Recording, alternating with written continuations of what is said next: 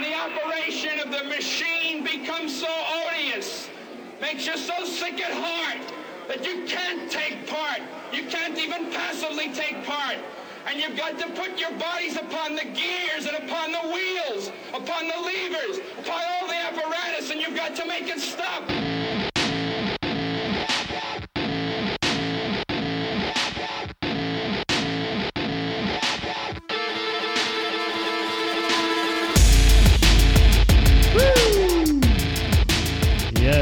Ladies and gentlemen, just what you need on a Monday morning. Some Mario Savio, the University of California at Berkeley free speech advocate. Welcome back to Facts versus Rhetoric. We recently spent a few episodes talking about the mental health link between the mass shootings and the prescription drugs.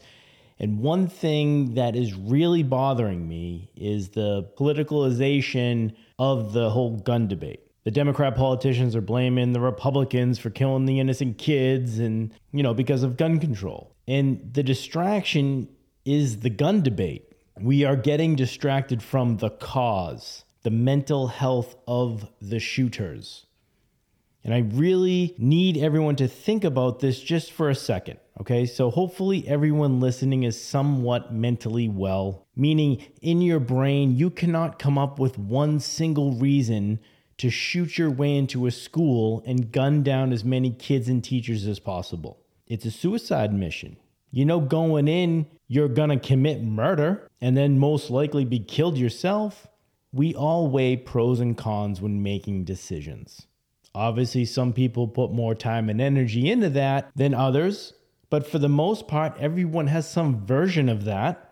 And I would argue a person with a sound mind would have zero things in the pros column and just an infinite number of reasons in the cons column when running through the old mass murder decision.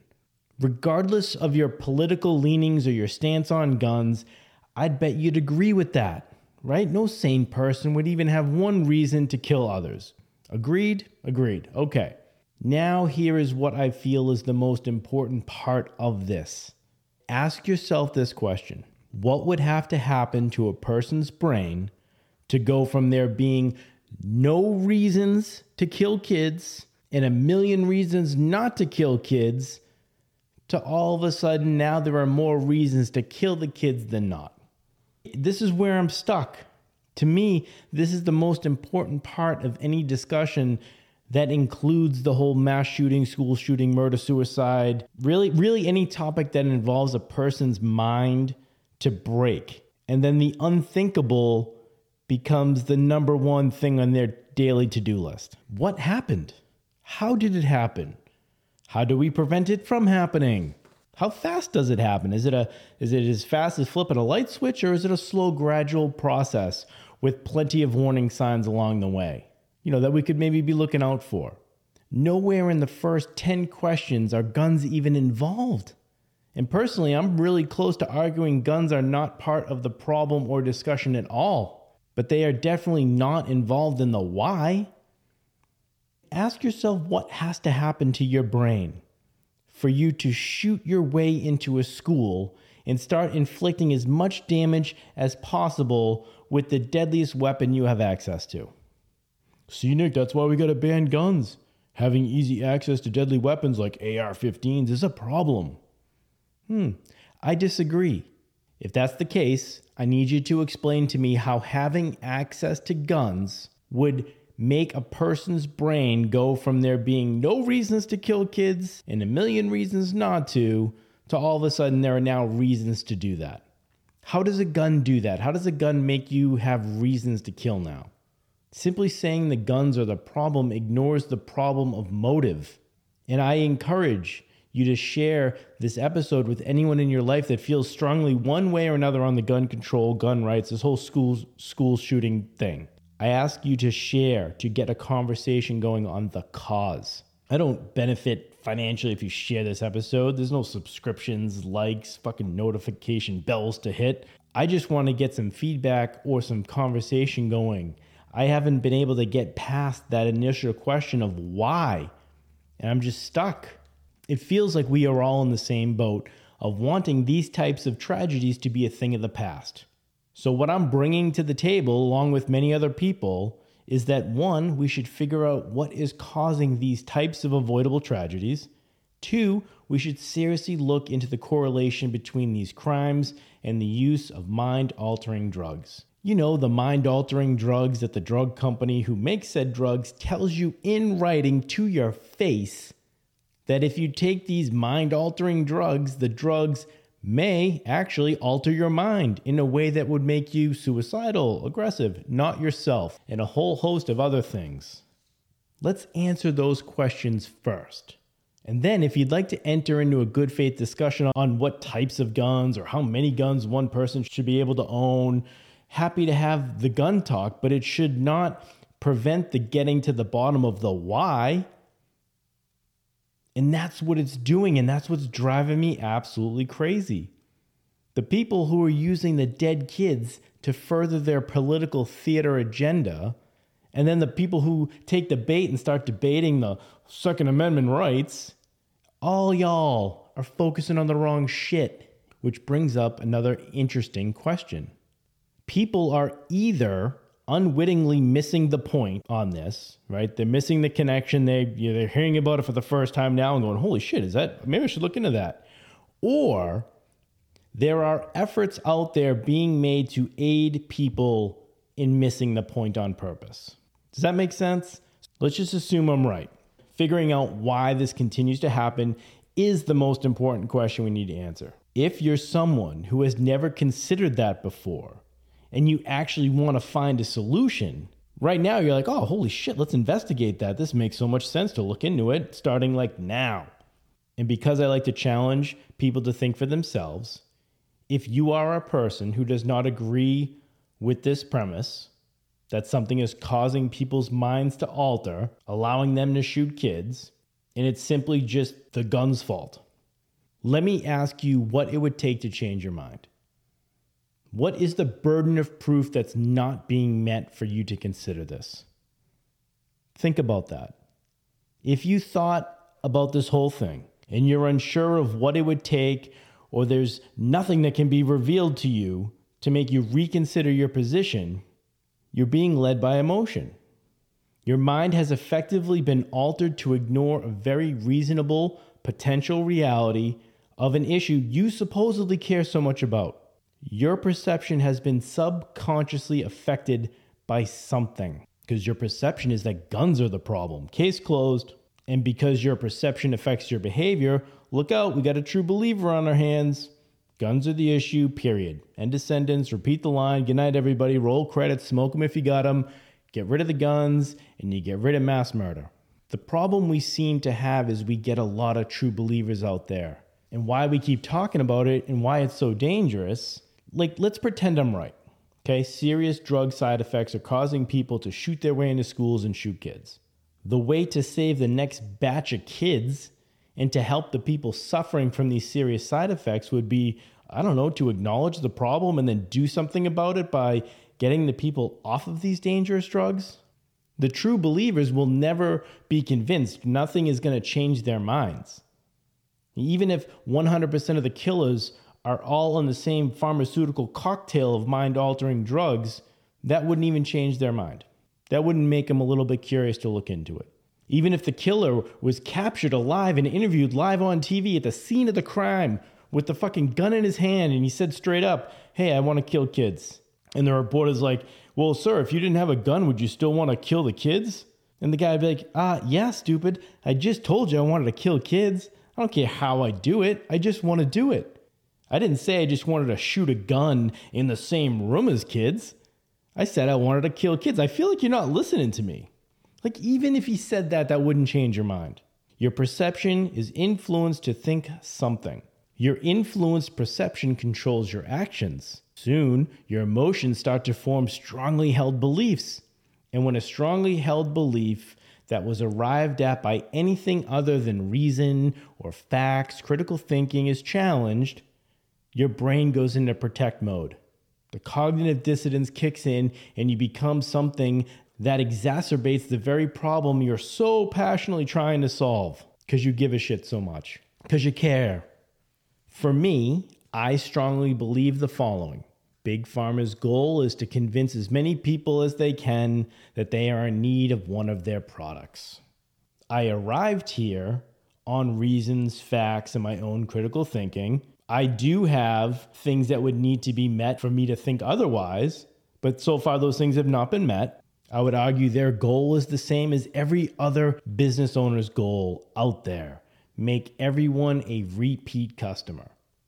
However, with pharmaceuticals, that becomes hard once all the unhealthy, sick people are already customers. Then what? Well, then you got to get the healthy people to become customers. And how do we do that? I don't know. Um, invent problems and offer a cure?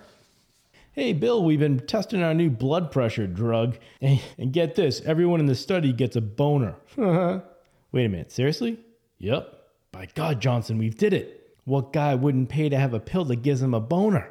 Well, hold on a second, Bill. No man is going to admit that the lack of intimacy with the misses in their sexless marriage is affecting his ability to achieve and maintain an erection. Whoa, whoa, whoa, Johnson. The actual cause of the problem is whatever we say it is. Come on, remember chapter one of the Big Pharma Employee Handbook? Any side effect observed in a trial should be handed over to the marketing division immediately so they can cultivate an issue, manufacture concern, and then offer a solution? People, erectile dysfunction was created by an advertising firm. It was made up by ad execs, not discovered by doctors. It was made up to facilitate the selling of a failed blood pressure medication drug that caused people to have an erection that took it. And no guy would walk into their doctor's office and say, Hey, doc, uh, my dick isn't working. And even if he did, we can't risk the doctor actually doing his job.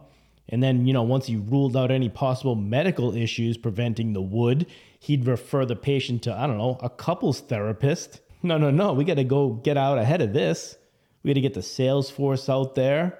Have to let all the doctors know hey, these poor men don't have intimacy issues they got erectile dysfunction. And we just so happen to be working around the clock to help patients that are suffering from ED. We even gave it a we even gave it a nice abbreviation so we didn't have to say erectile. We have a new safe and effective drug that can fix your problem in the bedroom and restore your intimate relationship with your partner. So doctors, all you have to do is ask your patient, "Hey, you having any issues getting in and maintaining an erection?" And since 15 to 20% of marriages are sexless. Plus, the gray divorce rates of adults 50 and over has doubled since 1990 and has tripled for those 65 and over. There will be a big potential pool of customers if we can convince them that unfortunately you're suffering from ED. Don't feel embarrassed, Mr. Limpy. It's not your lifestyle choices of eating fried fucking food or the fact that you sit on your ass and you don't exercise that would potentially clog up your microscopic blood vessels in your dick. Nor is it a warning sign that maybe your relationship needs some work. There's nothing you could have done to prevent this. You're just an unlucky statistic. Just take this pill and all your problems will go away. Big Pharma's goal is to convince as many people as they can that they are in need of one of their products. And the doctors don't have the time to give a shit. We all have to come to the realization that doctors and hospitals might not work how we think they work. I feel a lot of us walk into our doctor's office or a hospital with some dangerous assumptions going on.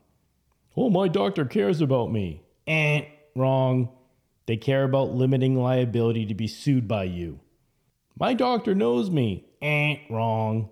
They read their notes in their medical chart before they walked into the waiting room. Hey, how's Junior doing in school? Still playing sports? How was that trip to Europe? He didn't remember that shit. He wrote it down last time he told him, so the next visit he could sound like he fucking remembers who you are. Oh, my doctor cares about my health. Really? If you have 10 to 15 minutes with your doctor every one to two years, I don't think your doctor has time to care about your individual health. Most times, the doctors don't even own the practice or the hospital they're working in. So they need to turn and burn as many visits per day to get billables as high as possible to make the private equity firm that owns the goddamn practice or hospital as much money as possible. Even if the doctors own their own practice, between the ungodly amount of money it costs to have medical malpractice insurance and to deal with the insurance company's regulation and paperwork just to get paid, your individual health doesn't factor into that as much as you think it does. The next time you're at your doctor's office, ask them who owns the practice. And then start asking them questions to see how long they will give you before they wrap it up, you know, because people are waiting and they have to leave. If it's about 10 or 15 minutes, I would strongly suggest you rethink all the things you think you know about the people looking after your health and individual care. And it's not the doctor's fault. They're, they are easy targets for big pharma's beautiful saleswomen who walk into the office and, hey, doc, here's a list of drugs that you can prescribe for virtually anything that may be ailing your patients. Hey, and if uh, you sell enough of these prescriptions, I can get you tickets to the Super Bowl. And don't worry, everything's safe and effective. And other doctors are having great success with them, no serious side effects.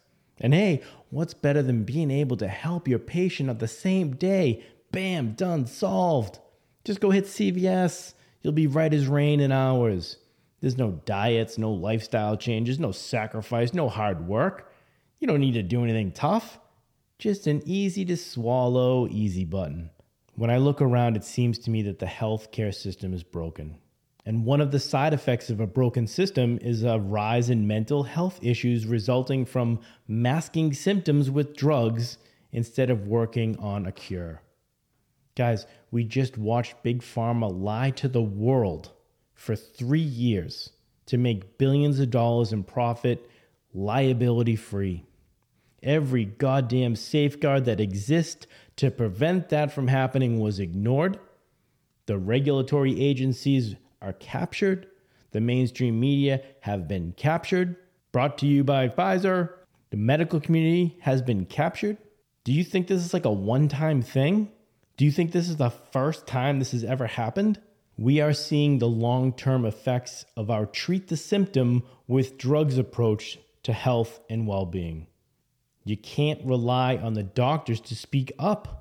They are people just like you. They got bills, student loans, tuitions, and a mortgage, if not two. They're not fucking heroes. They are prone to intimidation like any of us. The few that speak out are dealt with publicly, swiftly, and ruthlessly to send a message to the others. Oh, you like your medical license? You like your six figure salary, your family vacations, your nice cars? Yeah, I thought so. Now shut up and sell some drugs. Before you slip into unconsciousness, I'd like to have another kiss another